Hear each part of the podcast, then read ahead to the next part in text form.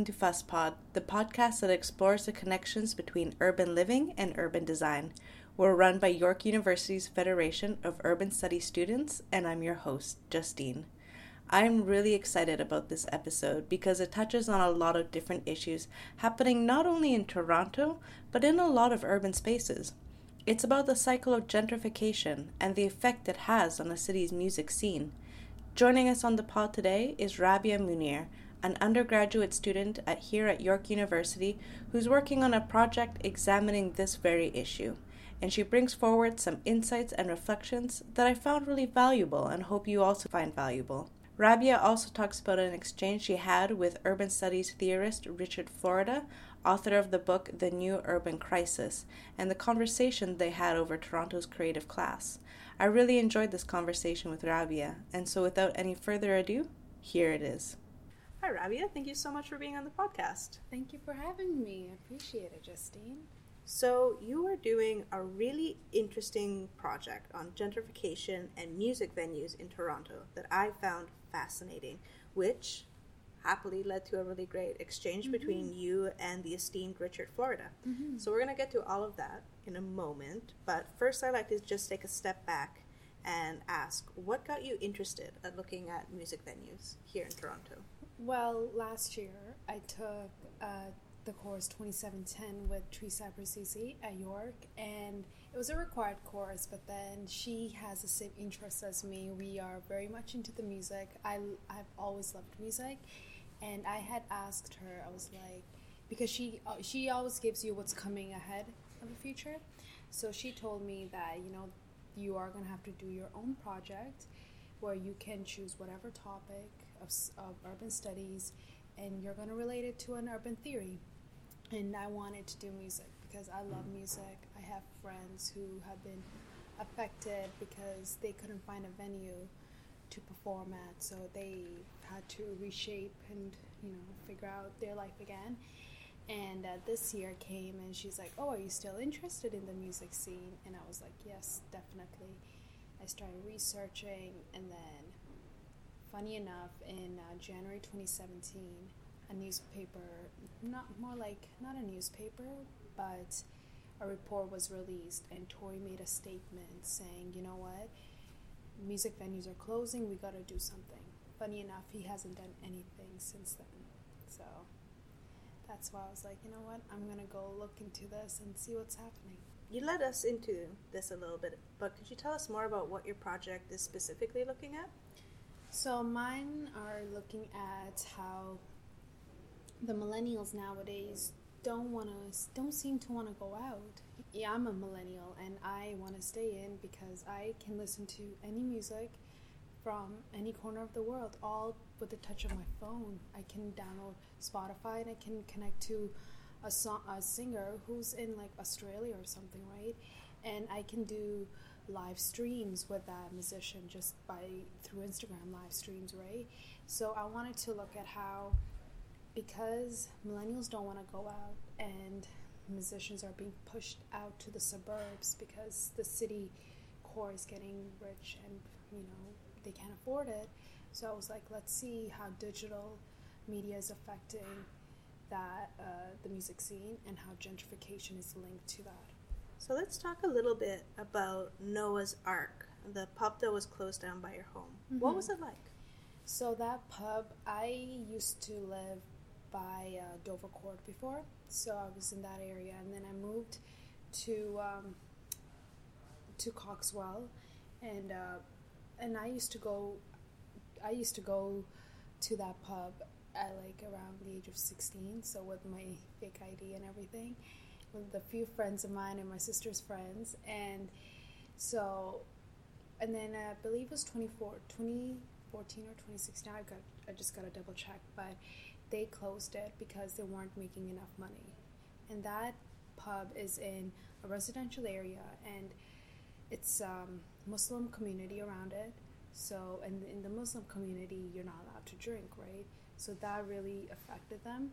And, uh, now they demolished it, and uh, an outlet store came.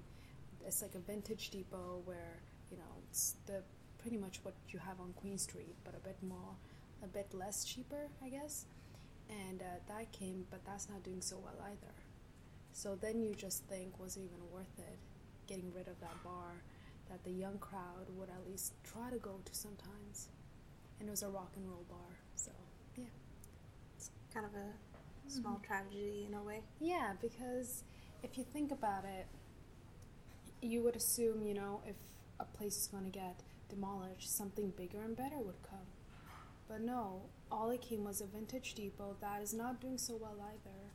And if you look at the backgrounds of it, right, if you look at the street behind that vintage depot where the bar was, there's con- there's two condominium buildings being built right now. And people have already, you know, said we want this. They've already spoken to developers and they're renting it out already, even though it's not even made. So you know this, the East York, that little intersection on Main and Danforth is very much in demand. But then it goes back to, what about those musicians, right? If those musicians don't have that bar to do their live music, especially rock and roll, which not many people like to listen to, right? It's more into hip-hop now.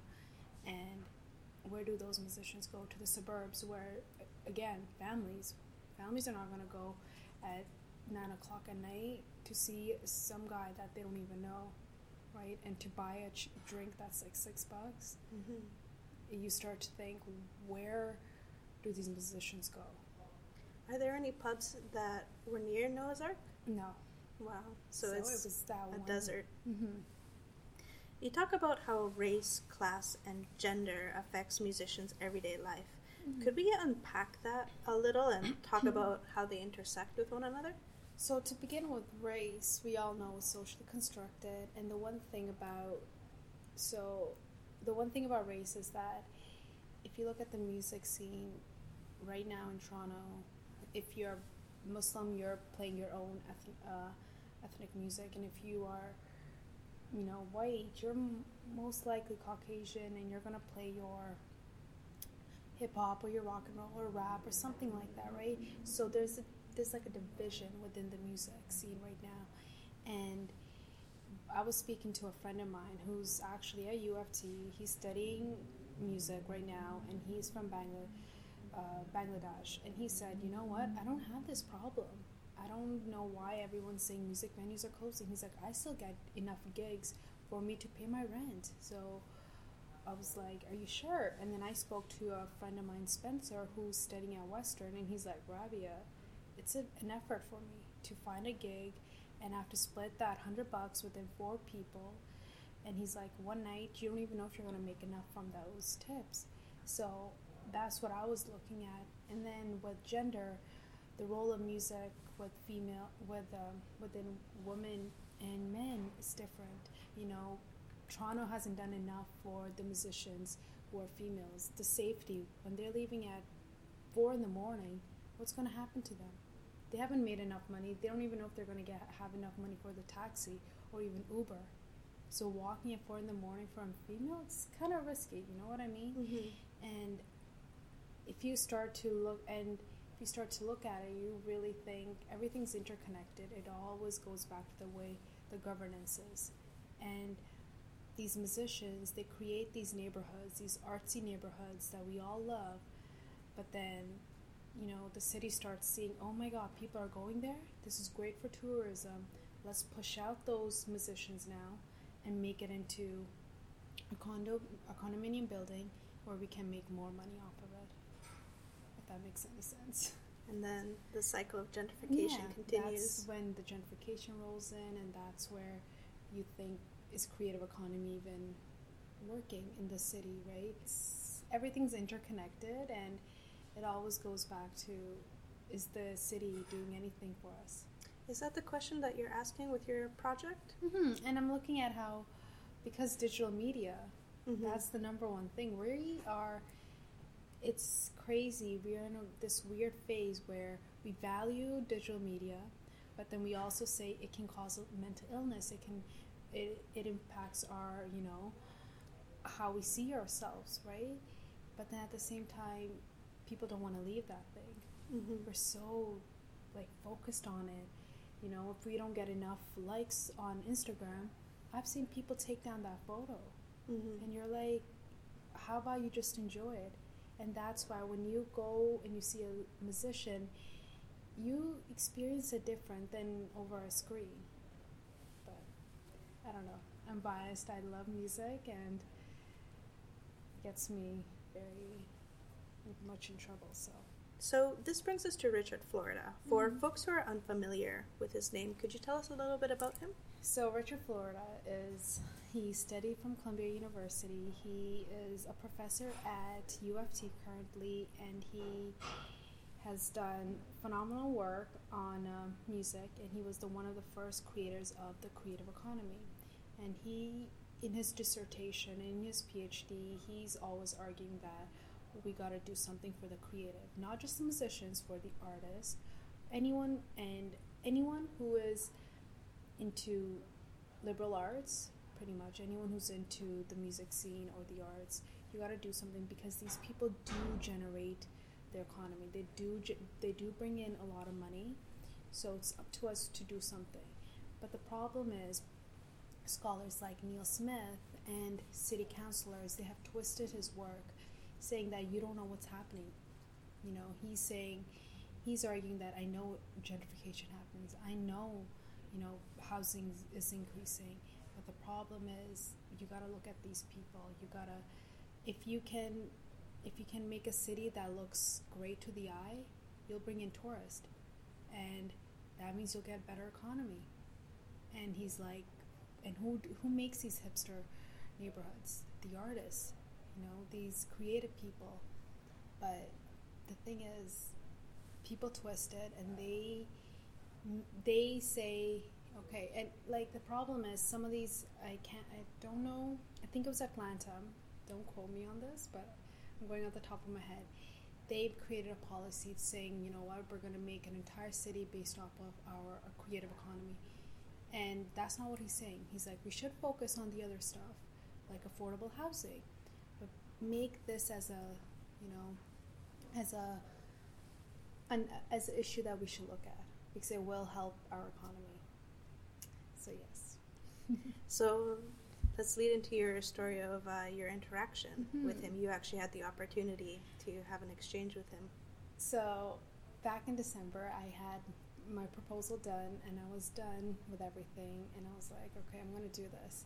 And my sister, she was like, you know, why don't you message Richard Florida and see if he would ever want to talk to you? I emailed him, and, you know, I was a bit tipsy and just writing, like, writing, like, so much. I wrote him an essay pretty much saying, like, I would love to just talk to you. If you don't have time, we can do an email, like, whatever you want. Let me talk to you. I'm your biggest fan. And uh, he emailed me two days later saying, you know what, yeah. I'll do an interview with you, why not? And we spoke over the phone, and he, the thing with Richard Florida, he's so knowledgeable. He is the number one scholar, in my opinion. Like, I love him. I think he's so good, but he's throwing information at you. So here I am trying to write that information down and, you know, make sure I get my interview, everything together. And he's like, and I had to tell him, I was like, you got to slow down for me. Like, this isn't working. And he was so nice and humble that he's like, you know what, I'll send you my work. Like, I'll send you some of my answers, and that'll help you. And he even put me in contact with one of his PhD students, Patrick Adler, who actually helped him write his newest book, The Urban Crisis. And Patrick is currently working on the music, Toronto's music strategy as well. He is trying to evaluate and criticize, is it working or not? And I think what he did for me was out of his way. He didn't have to put me in contact with any of his students. He didn't have to even email me back. And he did, and I will appreciate, and I will thank him forever for this. It's a good moment. Mm-hmm. What did you take away from this moment with him? I think, so this is going to sound a bit cheesy, but the thing is, I feel when you are passionate about something and someone who comes to you and they just want to get your expertise, you will help them because you're passionate. You want to help. You want to tell others about what you know. You want to, because like I said, his work is twisted so much. He want, he wants people to understand that. I'm not trying to say the that creative economy is the way to go, I'm saying we should make this a priority as well. And I think this was a point, this was a time for him to tell me that, and I was one of the outlets where I can tell others that, you know what, let's not twist his word, let's think about it. So, yes. So this might be a difficult question mm-hmm. for you to answer, but I'd really like to get your words on it. Um, what do you see the future for musicians and music venues uh, in Toronto? I know I should have hope for it, but I think Toronto's music scene is slowly going to die. I feel because Toronto's music, to- John Tory, I'm sure he's trying to do his best, but since January twenty seventeen, he hasn't released any statement or anything saying, this is what I'm doing for these musicians. He hasn't done any of that. And now it's twenty eighteen. Literally an entire year has passed. And right now, musicians are moving to Hamilton. That's where the new music scene is happening. I think people, musicians who are from the lower class, right, living in Scarborough, they don't have the, they have to go to, they have to have a real job because they gotta pay that rent. And they gotta follow their passion, which is music. And some of them don't have cars. So what about T T C, transit? You know, it comes to those little things like transit, affordable housing, and even just having enough money to buy food. And I think because they're not getting all that in Toronto, they're going to places like Hamilton to get that. What does a dead music scene look like in your eyes? Where... In my eyes, when I imagine that, I think of places like, you know, the prairies, where there's not much happening in the music scene, right? There's nothing. You would think of, like, oh, once upon a time there was so-and-so from there, you know? And just like this, I feel like Toronto is going to be like, oh, Drake was there from there, Weeknd was from there. But no one's going to say, right now, so-and-so was from Toronto. You know what I mean? Right. I think we... we are so stuck in the moment that we're forgetting about, oh my God, how are we going to make this moment last longer? I think that's the problem is. Well, hopefully we do have some work coming from John Tory and mm-hmm. from the government to try and help to support the creative community I in hope so. Toronto. Yeah. So as we're wrapping up here, I'd like to ask you some questions that mm-hmm. we ask all our guests here on the pod. Mm-hmm. Uh, so my first one for you is, what is the last book that has inspired you? So the last book I read was uh, called Brown by uh, Kamal Al-Solh. He is a journalist, a professor and a journalist at uh, Ryerson University. And in his book, he was pretty much talking about, you know, when you're brown, you're not white enough to be privileged and you're not dark enough to be discriminated. So where are you in the economy? What kind of jobs do you do? And what is your daily life like? And he talks about colonialism and he talks about racism that takes places in like Trinidad and Indonesia. And he himself is a gay Egyptian Muslim man who was married previously, and he talks about that. He's like, how Toronto is this beautiful place, but The, when you look at Toronto from a picture, you'd be like, this is amazing. Like, we have all these diverse things, but the thing is, when you deep, like, when you look into it, when you look at neighborhoods and the inequalities, you'd be amazed. And he's like, that's exactly what's happening around the globe. And he uses his, tra- he's like, he uses his travel logs to help him write that book. So my next question is, who have you learned the most from but never met? That's a hard question. That's a really hard question.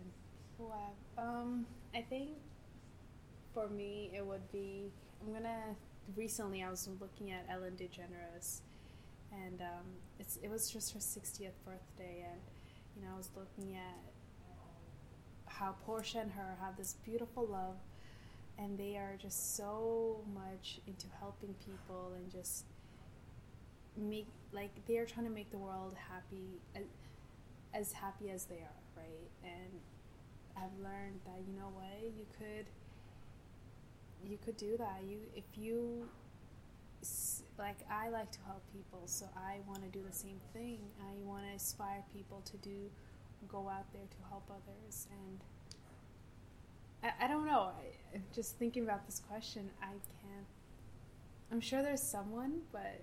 Ellen's I, a good answer. I try. My last question is, what gives you hope for the future?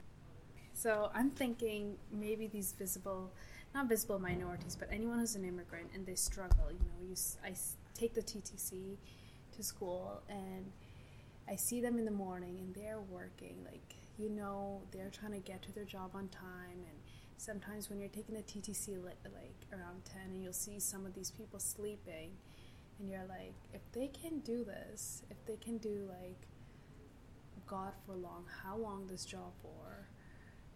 And with a shitty wage, I think I can work and, you know, get up and be a bit thankful and make a life for myself too. And I think that gives me the hope that if they can do it, I can do it. That's a good sentiment to carry around with you. Mm-hmm. Thank you. That's all for our interview. Rabia, thank you so much for being on the podcast. Thank you for having me. I appreciate it, Justine. All right, listeners, that's the end of the episode. Thank you so much for tuning in. If you'd like to support the podcast, please subscribe to us and leave us a review wherever you listen to us. If you have any questions or comments, we can be reached at yorkfuss at gmail dot com. Thanks again and have a great night.